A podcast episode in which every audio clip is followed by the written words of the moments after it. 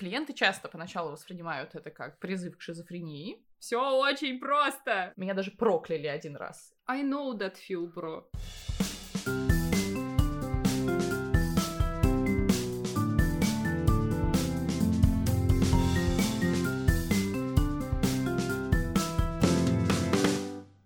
Привет. Это первый выпуск подкаста «Мне бы мои проблемы».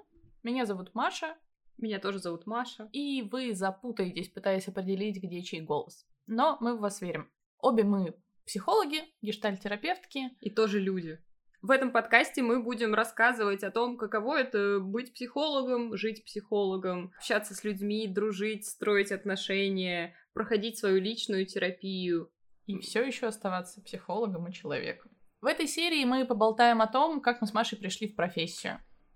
Да, поделимся своими охуительными историями. Поехали!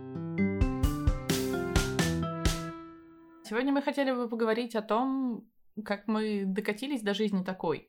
И я, и Маша пришли в психологию уже во взрослом возрасте. Это не был выбор 16-летних людей, которые поступили на психфак, а потом такие... эм, ну что ж, кажется, у нас нет выбора. Как ты пришла в профессию? Слушай, на самом деле, точно могу сказать, что мне всегда было интересно.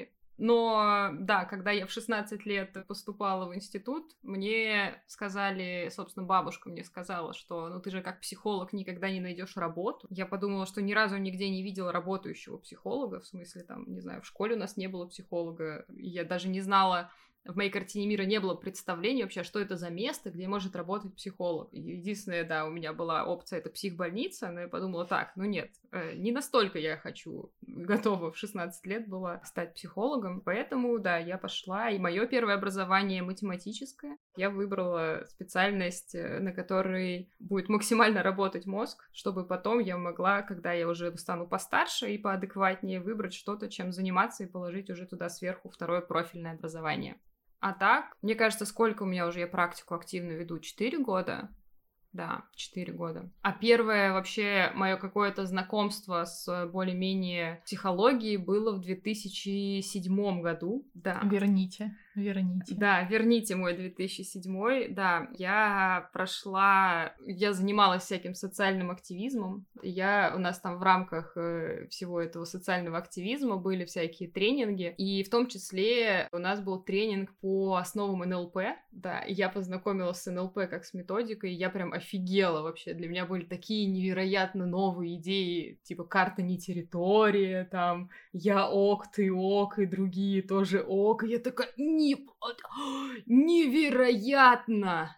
Ну и, собственно, мне кажется, с того момента, это уже было когда, 2007 это уже был третий, четвертый курс, третий курс института, то есть я уже, я уже понимала, что, да, пора выбирать какую-то другую уже специализацию. И мне кажется, тогда я уже точно определилась с направлением. Дальше... Я Нет, так понимаю, ты доучилась. да, я доучилась, я доучилась э, на своей математике, получила диплом, в котором написано, что я инженер минус математик. После этого... А, после этого, собственно, у меня случилось замужество и двое детей. И мне было, да, не до следующего обучения. Но как раз, когда я немножко разгреблась с двумя детьми, да, я пошла, отучилась, начала работать. Начала с образования в Московском институте психоанализа. Слушай, я на самом деле еще до того, как в МИП пришла вот на это, на психологическое консультирование, до этого у меня тоже было еще несколько маленьких курсов, ну вот всяких специализированных, потому что на самом деле это тоже, конечно, бомбеж, то, как у нас устроено психологическое образование, что все вот эти корочки, которые официальные,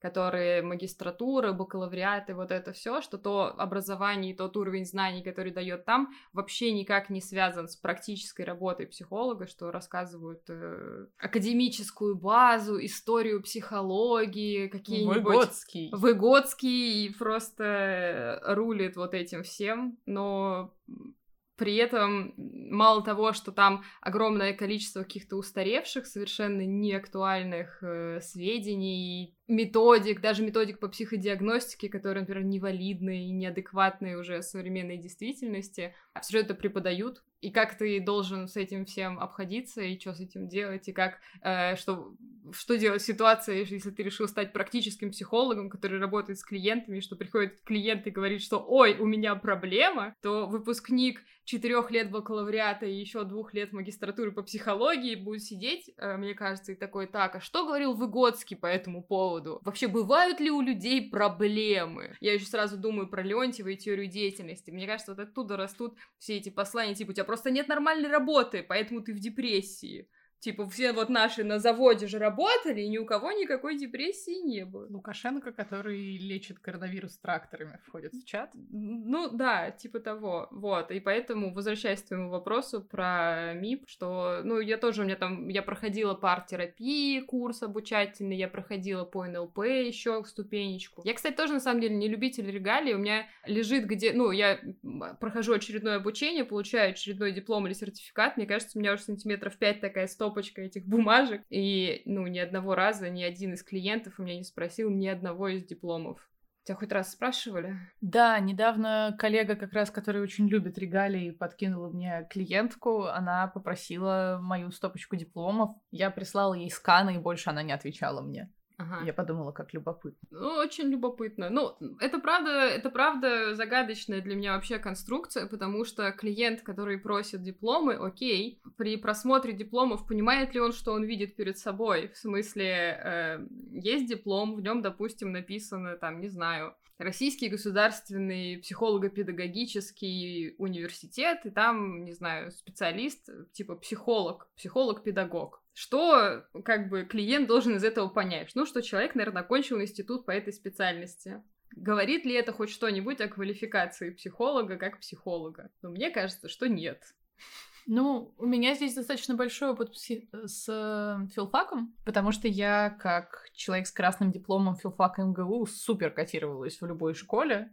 Все смотрели на меня с обожанием, считали, что я невероятно компетентна. А тем временем весь, например, курс педагогики у меня в ВУЗе свелся до полугода, где нам объясняли, как учить детей, причем делали это преподаватели, которые никогда не видели детей. Ну, наверное, они были детьми и тогда видели других детей, встречались, может быть, на улице замечали, но они никогда не преподавали детям.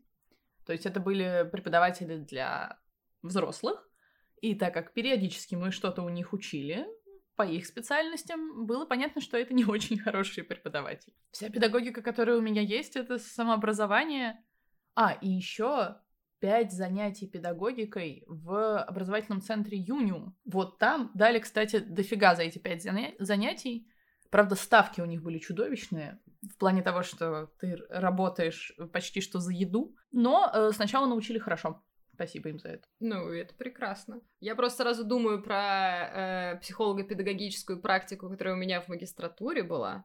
Теоретически, как хорошо звучит психолого-педагогическая практика, чтобы, видимо, мне в диплом могли еще добавить строчку, что я не просто психолог, а педагог-психолог. И она теоретически по документам длится сколько-то там сотен часов, и это два, что ли, месяца, ну, как бы э, в расписании семестра. Но, по сути, у нас была одна лекция, на которой нам рассказали требования к зачету по психолого-педагогической практике. И чтобы ты понимала, с нас попросили, чтобы мы выбрали любую лекцию, которую мы найдем онлайн в интернете, а потом взяли методичку, в которой написано, что лекция по психологии должна состоять из раз, два, три, четыре, там, пяти пунктов из разряда «Использовал ли лектор дополнительные технические средства?» типа «Проектор!», доска, интерактивная доска, прочие раздаточные материалы. Указка. Я да, угадаю, указка. Розги.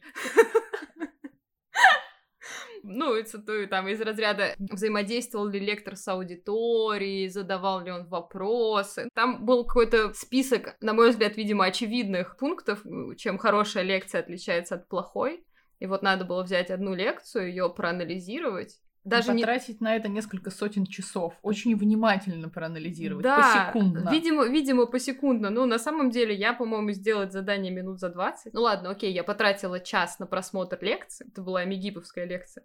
Э, лекция была заебись, кстати, вообще прекрасно. Еще минут 20, да, на то, чтобы это заполнить. Но зато в дипломе Там будет несколько сотен часов психолого-педагогической практики. Ну, что возвращает меня к бомбежу про то, как обустроено э, психологическое образование. Мне кажется, знаешь, это где-то я слышала фразу, что важно не чему учился, а чему научился.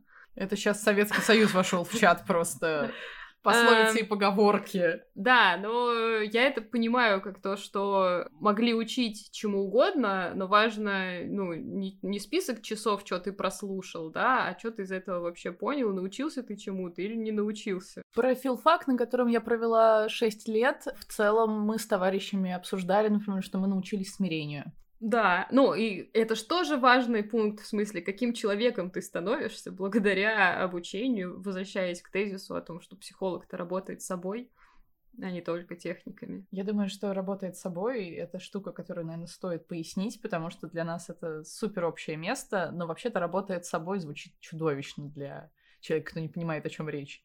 Окей, а, как... а это, это мне и пояснять? Ну, тебе же непонятно. Иди нахер. Мне непонятно.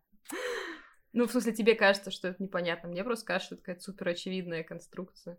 Вот-вот. Это просто 8 лет педагогики, понимаешь? Я не могу не пояснять штуки, потому что я автоматически себе представляю круглые глаза одиннадцатиклассников, например. Да кто-то с задней парты такой делает г-г-г, работает собой. И после этого еще людям нужно беседовать с ними, наверное, минут 30 о том, что, например, проституция э, не должна быть стигматизирована, потому что ГГГ было явно про это работает собой. Блин, это достаточно философская штука. И, в общем-то, я думаю, что она стала характерна только с момента, когда появились клиент-центрированные в целом гуманистические подходы, в которых появилась мысль о том, что терапевт реально тоже человек, и он сидит такой в комнате с клиентом, и в этот момент он не машина с техниками, и не чувак, который может круглые очечки поправить, так значит, к носу, и сказать, как жить другому, а то, что тем, что исцеляет, по сути, является взаимодействие между двумя людьми а не техники и не знания, не приемы, не советы и рекомендации, а именно, ну, тренинг взаимодействия, с одной стороны. А с другой стороны, там всегда есть вот этот какой-то, ну, духовный, видимо, компонент. Что-то такое, что выходит за рамки и терминологии, и структуры. Ну, возможность по-настоящему встретиться с другим человеком, порассматривать друг друга,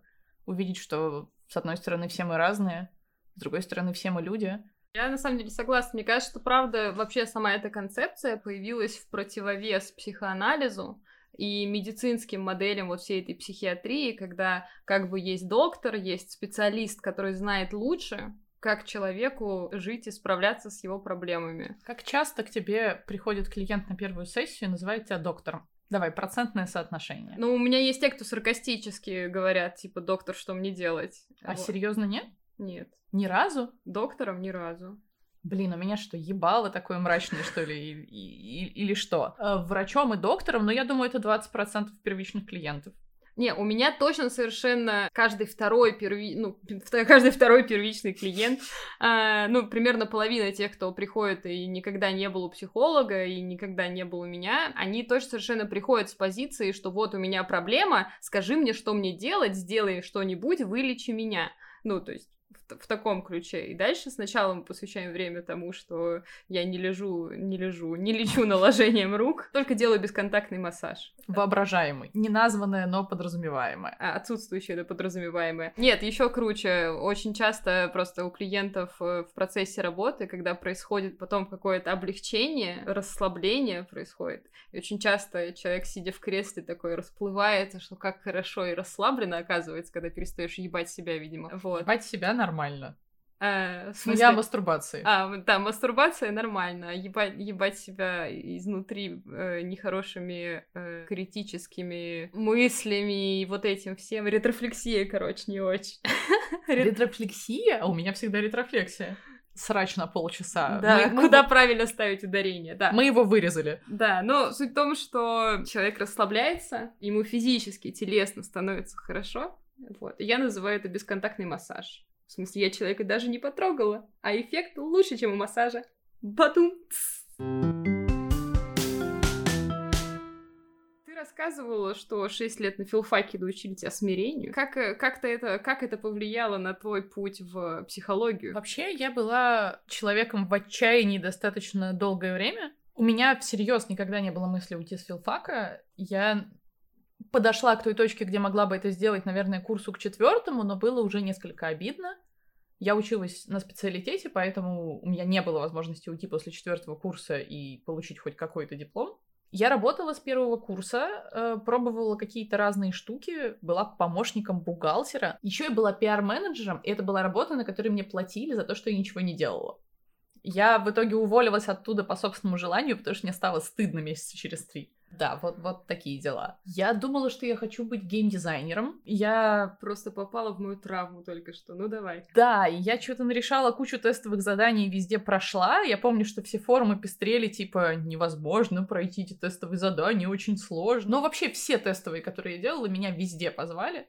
Я походила, смирилась с тем, что, видимо, я буду делать фермы для женщин среднего возраста. Ну, в смысле, фермы, типа, веселая ферма. И месяц сидела в офисе, Господи, ферма для женщин среднего возраста.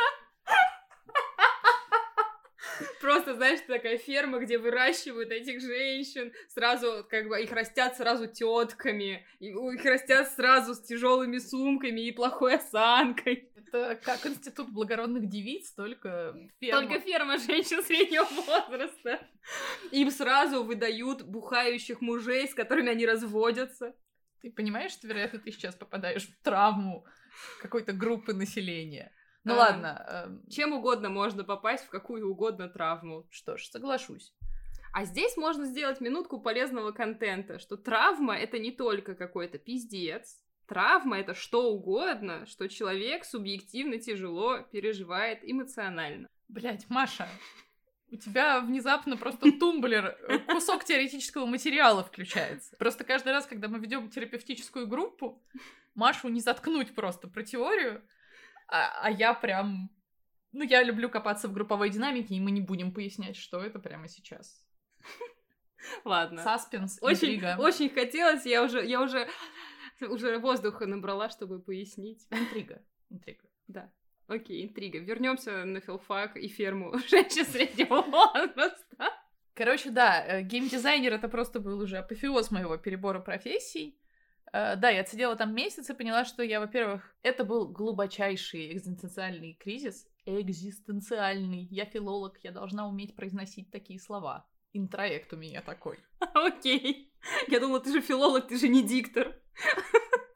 Да, я все шесть лет филфака смотрела на некоторых своих знакомых и видела, что они устраиваются на работу в офис, ходят туда с утра, сидят там 8 часов, возвращаются домой и живут так годами. У некоторых из них была интересная работа в офисе, не в смысле, что они обязательно бумажки перекладывали. Там было очень по-разному. Но каждый раз, когда я устраивалась в офис, рано вставать, ладно, хрен с ним, я потом в школе работала, к этому привыкаешь. А вот то, что нужно на жопе сидеть 8 часов, я не знаю, видимо, у меня там реально шило или что-то еще. Но осанка портится, жопа затекает. Входить особо некуда, можно только, не знаю, на кухню сходить, чаю заварить. Пока я была помощником бухгалтера, я разожралась на 3 килограмма, потому что я... За 3 минуты, я надеюсь. Что такое разожралась на 3 килограмма вообще? Стала на 3 килограмма тяжелее, ты умна как дьявол. Потому что я жрала кексы потому что мне было нечего делать. Это вот еще тоже прекрасная вещь на офисной работе, когда ты такой, значит, в режиме гибернации. Ты сейчас не нужен начальству, и может быть, ты будешь нужен ему типа через двое суток, а, а я всегда заебывала начальников, потому что я ходила за ними и говорила, Дайте мне работу. Я простаиваю. Прямо сейчас я простаиваю. Что я могу делать? И, кстати, геймдизайнерам в итоге мне выдавали совершенно бесполезные таски, просто чтобы я отъебалась. Я бесконечно делала, как это называлось? Декомпозиция, деконструкция. Короче, я брала игры конкурентов, играла в них и записывала удачные и неудачные моменты. У меня столько было аккаунтов в разных фермах, при условии, что я ненавижу этот жанр. Просто невероятное количество. Короче, я не могла сидеть в офисе, и мне казалось, что со мной просто что-то не так. Ну вот, короче, зафакапили меня как-то от рождения, что жопа моя не сидит на месте. Я еще училась на, вечерке в университете и очень рада этому, потому что иначе тоже нужно было выходить с утра на пары и сидеть какие-нибудь тоже 8 часов. Кстати, в библиотеке сиделось нормально. Какое-то время я пробовала быть художником. Два года, пока я училась на филфаке, я рисовала с утра до вечера, пыталась поступить в ПТУ, ну, в смысле, в колледж, в училище. Да, это было конкретно Это было Маху, я не помню, как оно расшифровывается. Но я провалилась, художник из меня был так себе. Все это время я фоново периодически возвращалась к работе в преподавании, потому что от нее меня тошнило меньше, чем от всего остального. Я люблю пиздеть. Э, я люблю детей. Ну, я вообще люблю людей, а дети, они люди. Невероятно. И детям всегда было со мной весело, причем я начала преподавать в 17 и скрывала от 11 класса, что я ровесница одного из них. Нельзя было спалиться.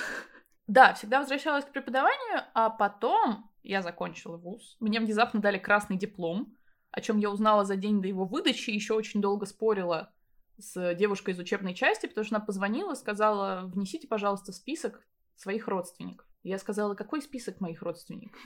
Сказали, может кто угодно припереться. Она говорит, нет, вы не понимаете, в главное здание, МГУшное, чтобы пройти, нужно, чтобы ваши родственники были в списке. Я говорю, мне не нужно в главное здание. Мне вы же завтра в учебной части вот этот синенький диплом выдадите, и я все, пойду напьюсь с мамой.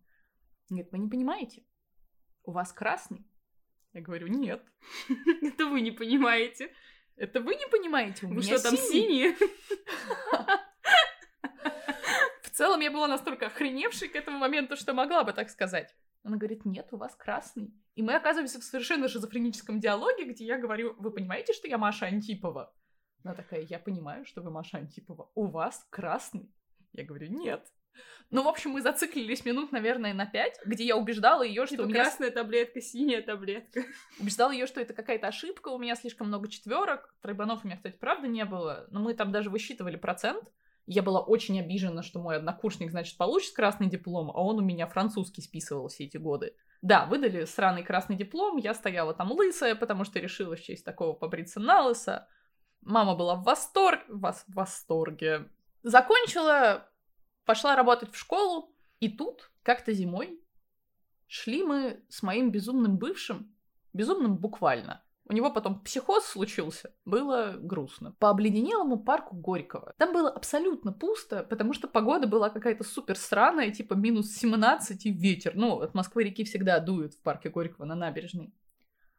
И он достал сигареты и что-то на ветру пытался закурить. Я открыла телефон, и на Медузу, что ли, зашла, или просто случайно Яндекс Новости открылись, ну что-то такое, и там было написано «Разбился самолет с доктором Лизой». Может, кстати, это было еще до получения диплома. Ну, так или иначе, можно посмотреть, в каком году это было.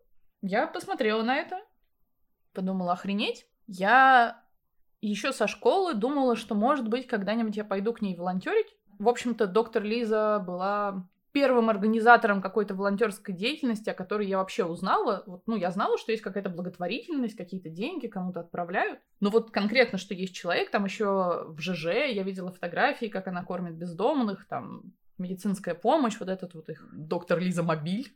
И тут я поняла, что, кажется, ну, может, я пойду волонтерить в ее организацию, но уже без нее, явно. Смотрела я на это, смотрела и подумала, черт, а если это так важно для меня, то, наверное, я хочу делать что-то полезное для людей. Прям было бы неплохо, я так и подумала, уменьшать боль людей в этом мире. Тут дзен-буддисты входят в чат, говорят, что жизнь — это страдание. Не только дзен-буддисты, кажется, так говорят. Они же потом еще добавляют, что Россия для грустных. Дзен-буддисты? Нет, дзен-буддисты. Да. Хотя дзен-буддисты, возможно, тоже, я не знаю. Нужно пересмотреть несколько выступлений Далай-Ламы. Может быть, он там где-то со своей фирменной э, теплой действительно улыбкой такой Россия для грустных. Слушай, ну я читала книгу радости, и там этого не было книги радости. Было бы Про странно. Россию ничего не могло бы быть. Справедливо. Но там и не было. В общем, поняла я, что было бы клево преуменьшать боль в этом мире. Меня всегда вообще упарывало по идее полезности того, что я делаю. Это еще одна из причин, по которой я никогда не приживалась в офисах, потому что рано или поздно меня накрывало мысли о том, что основное, что я сейчас делаю, это помогаю кому-то продавать услугу. И эта услуга зачастую это не то, что я хотела бы нести в этот мир. Я знаю, что даже ферма, которую мы делали, тропическая ферма, она несла радость каким-то вот замечательным женщинам из одноклассников. Мы сначала запустились в одноклассниках, и на мне была работа с аудиторией. Меня даже прокляли один раз. Всего Вы... один. Всего один. Меня вообще очень любила комьюнити. Они даже с работы потом меня не хотели отпускать, потому что вот я, значит, в тетках, в одноклассниках прям секла. Прокляли за то, что я за мат забанила на один день. Все, как бы просыпаюсь, прихожу на работу, а там проклятие. Подожди, а как это, как это выглядело? У тебя был черный экран?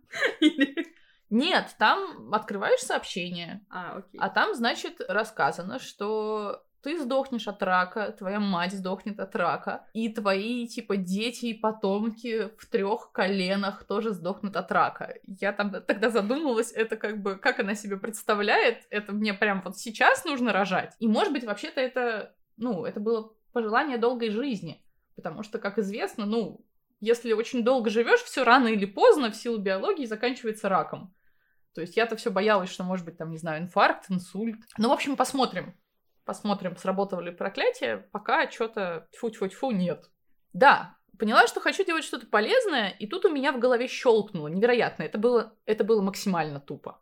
Я неожиданно подумала, что я клево общаюсь с людьми. И мне нравится. И вообще коммуникация — это вот прям моя суперспособность. На одну руку кладем пользу людям и уменьшение боли, на другую кладем коммуникацию и получаем психологию. Невероятно. На следующий день я написала э, знакомому с психфака МГУ, сказала, что нужно сделать, чтобы стать психологом практикующим. Он накидал мне каких-то ссылок, сказал, что внимательно отнесись к выбору практического направления. Тебе, наверное, подойдет КПТ, у тебя такой аналитический склад ума. А я подумала, а нет, моя психолог-гештальтист, я пойду кратчайшим из возможных путей. Дальше, насколько я помню, сайт Мигипа просто понравился мне больше, чем сайт МГИ ну, он выглядел как нормальный, было понятно, сколько денег, за что, кто будет вести, когда. На сайте МГИ было просто вот... Черт знает что. И все, раз, два, три, через три недели я оказалась на первой ступени гештальта, пришла на первое занятие. На первой ступени, причем меня перло просто как на наркотиках. I know that feel, bro. Я ходила с круглыми глазами и всем знакомым говорила, там взрослые люди говорят о своих чувствах.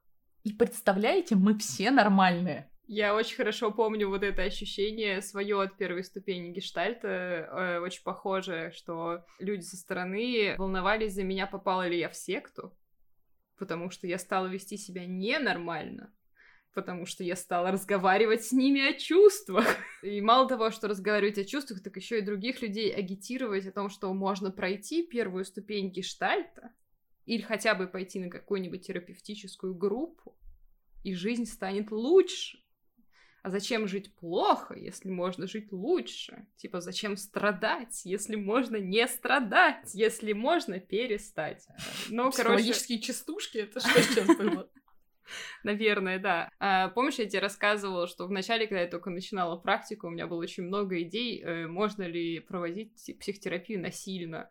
Ну, в смысле, ты видишь человека, ты видишь, что ему как раз плохо, больно, и есть проблема, и ты понимаешь со своей стороны, как это решить, и что это вообще несложно решается, ну, в смысле, по какому-то устройству проблемы. Минутка обесценивания. Да, да, конечно. Я же говорю, это было в самом начале, я еще не понимала. Мне казалось, что все очень просто. Да, я прям планировала, что, блин, это же можно людей похищать, запирать в подвале, проводить им групповую терапию, а потом отпускать счастливыми. Правда, отпу... они бы наверняка уходили так счастливые, потому что их отпустили, а не потому что их попустило.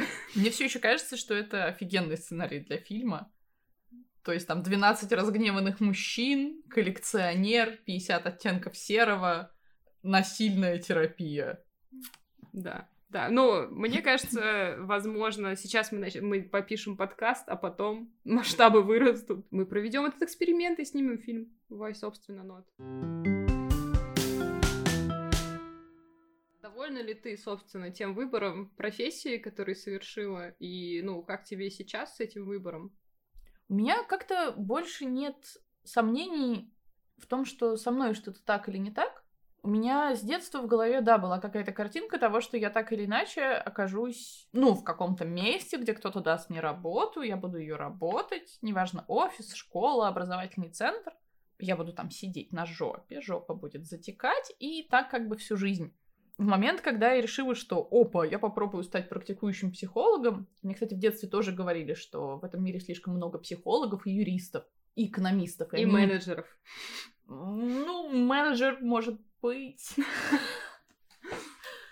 Ну, в общем, я что-то не замечаю, что в этом мире было слишком много кого-нибудь. Мне кажется, так просто не работает с точки зрения спроса и предложения. Чем больше людей, тем больше услуг, ну и так далее.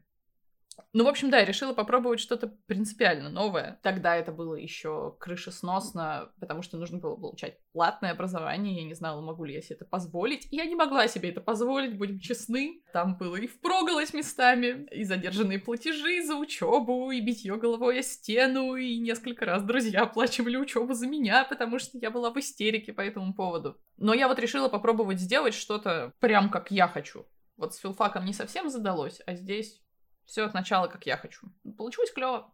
Чтобы нарастить практику, правда... Ну, в целом, мои изначальные предположения о том, сколько времени мне понадобится, они сбылись полностью. То есть я когда только завела блог, а большая часть клиентов у меня из блога, я подумала, ну, было бы клево, конечно, набрать практику за полгода. Но если быть реалистичным, то, наверное, за полтора. Ну и да, как бы, полтора it is. А ты довольна сменой профессии? Да, я прям полностью довольна. Причем я довольна даже ну, не, то, не только самой работой с клиентами, но и тем, что мне кажется, у меня психология вообще в целом удовлетворяет очень большую базовую потребность в том, чтобы учиться, потому что я очень люблю учиться и узнавать новое. А мне кажется, что реально психология это та профессия, в которой, во-первых, новое появляется постоянно, а во-вторых, с такой огромной базой знаний, исследований, открытий, э, направлений, методик, техник и так далее, что все это пере переучить невозможно, и это постоянное вот это... Мне кажется, у меня какая-то есть дофаминовая, дофаминовая порция удовольствия, когда я изучаю какое-нибудь новое направление, новые, новые штуки. Короче, а, новые штуки. И поэтому я довольна, ну, и, и тем, что, и, собственно, когда работается с клиентами, потому что, ну, правда, это классно. И тем, что это, правда, профессия, которая, ну, как по моим ощущениям, развивает и меня как человека.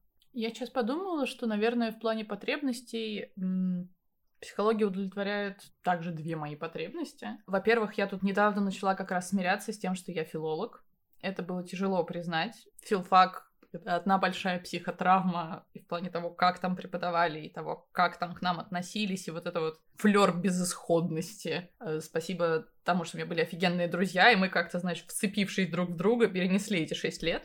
Но я при этом начала последнее время задумываться о том, что я мыслю текстами, и тексты для меня важны, несмотря на то, что я была отвратительным филологом, то есть я читала мало. Я продалбывала пары, потому что оказалось, что это клевый способ сохранять собственную психику. Просто не иди туда. Сдай экзамен потом, почитав книжку. Отлично. Красный диплом. Красный диплом, да. МГУ. Да, короче, я мыслю текстами, и, судя по всему, писать тексты все еще очень важно для меня. Красота того, как устроен мир, и красота того, как люди преодолевают свои проблемы и того, как жизнь залечивается от надломов, от травм. Все это восхищает меня. Меня восхищает то, как люди устроены и то, какие истории своей жизни они создают. И в этом плане, как психолог, я слышу очень много этих историй. И да, многие из них очень похожи. Но когда присматриваешься, они всегда очень разные. Вторая потребность э, это то, что уже начав работать как психолог, я неожиданно обнаружила, что я охренеть как люблю нейробиологию. Мне офигеть как интересно про мозги, про то, как они работают, про то, как люди принимают решения. И нейробиология тоже супер бурная отрасль науки где постоянно происходит что-то новое, и при этом, придя на гештальт, например, я охренела от того, насколько все тренера, все, кто говорят с нами, вообще не секут в том, как, um, как это все работает на уровне биологии. То есть клево, что мы работаем с человеком как с человеком, но иногда прям хочется потыкать палочкой и сказать, а вы понимаете, что в этот момент амигдала делает то-то и то-то. И что значит слово неокортекс вам известно? Так много вопросов, так мало ответов. А вот это типа просто не может работать с точки зрения нейробиологии. Ну что ж, э, я несколько смирилась, и если я что-то пишу в конспекте, я просто вычеркиваю э, то, что не может работать. Но, блин, это офигеть как интересно, и несмотря на то, что я не КПТшник, и все еще в основном как раз работаю нарративкой, в смысле текстами, и работаю гештальтом, в смысле чувствами, и работаю собой все это время, все равно нейробиология штука, которая тоже вошла в мою жизнь, я очень счастлива этому. Очень клево. Я сейчас пока слушала тебя про амигдалу, подумала, что я очень часто шатаю интроект про то, что нельзя слаб плакать, и что это признак слабости. Меня тут поразила клиентка, которая сказала, что сколько можно по этому поводу плакать, я уже про это много плакала. Типа, надо перестать про это плакать. И я шатала интроекты про то, что плакать вообще-то нельзя с нейробиологической точки зрения, о том, что вообще-то плакать. Это очень полезно для здоровья, что плачешь, а у тебя окситоцинчик начинает вырабатываться. Парасимпатическая нервная система активируется. И ты, поплакав, чувствуешь облегчение и расслабление. А еще окситоцинчик участвует в цикле переработки кортизольчика. А если не поплакать, то это не происходит. Ну, моя любимая штука, кстати, э, из нейробиологии применительно к гештальту, который очень любит рассаживать субличности по стульям, беседовать, значит, сам с собой из одной субличности э, с другой. Клиенты часто поначалу воспринимают это как призыв к шизофрении. Да-да-да, мой любимый ответ — я чувствую себя странно. Да, я причем это тот ответ, который я дала впервые, когда со мной моя гештальт-терапевтка вот это самое сделала. Но, немножечко погрузившись в науку, я осознала крайне тупую вещь. Мозг не является цельным инструментом. В нем есть разные отделы, и они действительно охренеть зачастую конфликтуют. Зачастую еще и да, не связаны друг с другом. Ну, в смысле, э, прямого мостика там нету. Достраивать нейронные связи, дружить все между собой. Насыщать все подробностями, чтобы посмотреть, что все-таки станет пожирнее, например, чтобы принять решение. Я думаю, что на этом мы можем закончить на сегодня. Да. Есть ли у нас какая-нибудь просьба? Любите маму, мойте руки с мылом, ходите на терапию. Позвоните родителям. А, и носите масочки. Mm. До новых встреч. До новых встреч. thank you